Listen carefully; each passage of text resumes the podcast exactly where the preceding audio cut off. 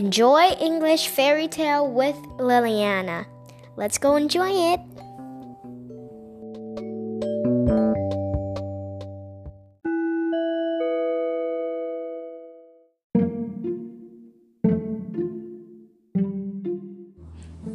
The Fowler and the Viper.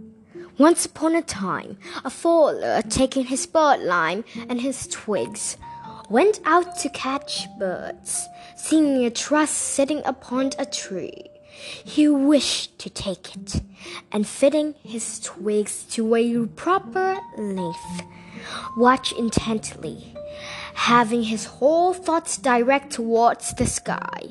While just looking upward, he unknowingly trod upon a viper asleep just before his feet. The viper, turning about, stung him and falling into a swoon. The man said to himself, Woe is me, that while I suppose to hurt another, I am myself fallen unawares into the snares of death. The end.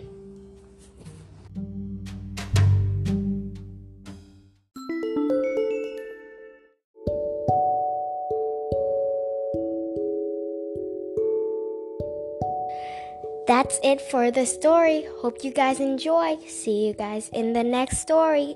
Bye bye.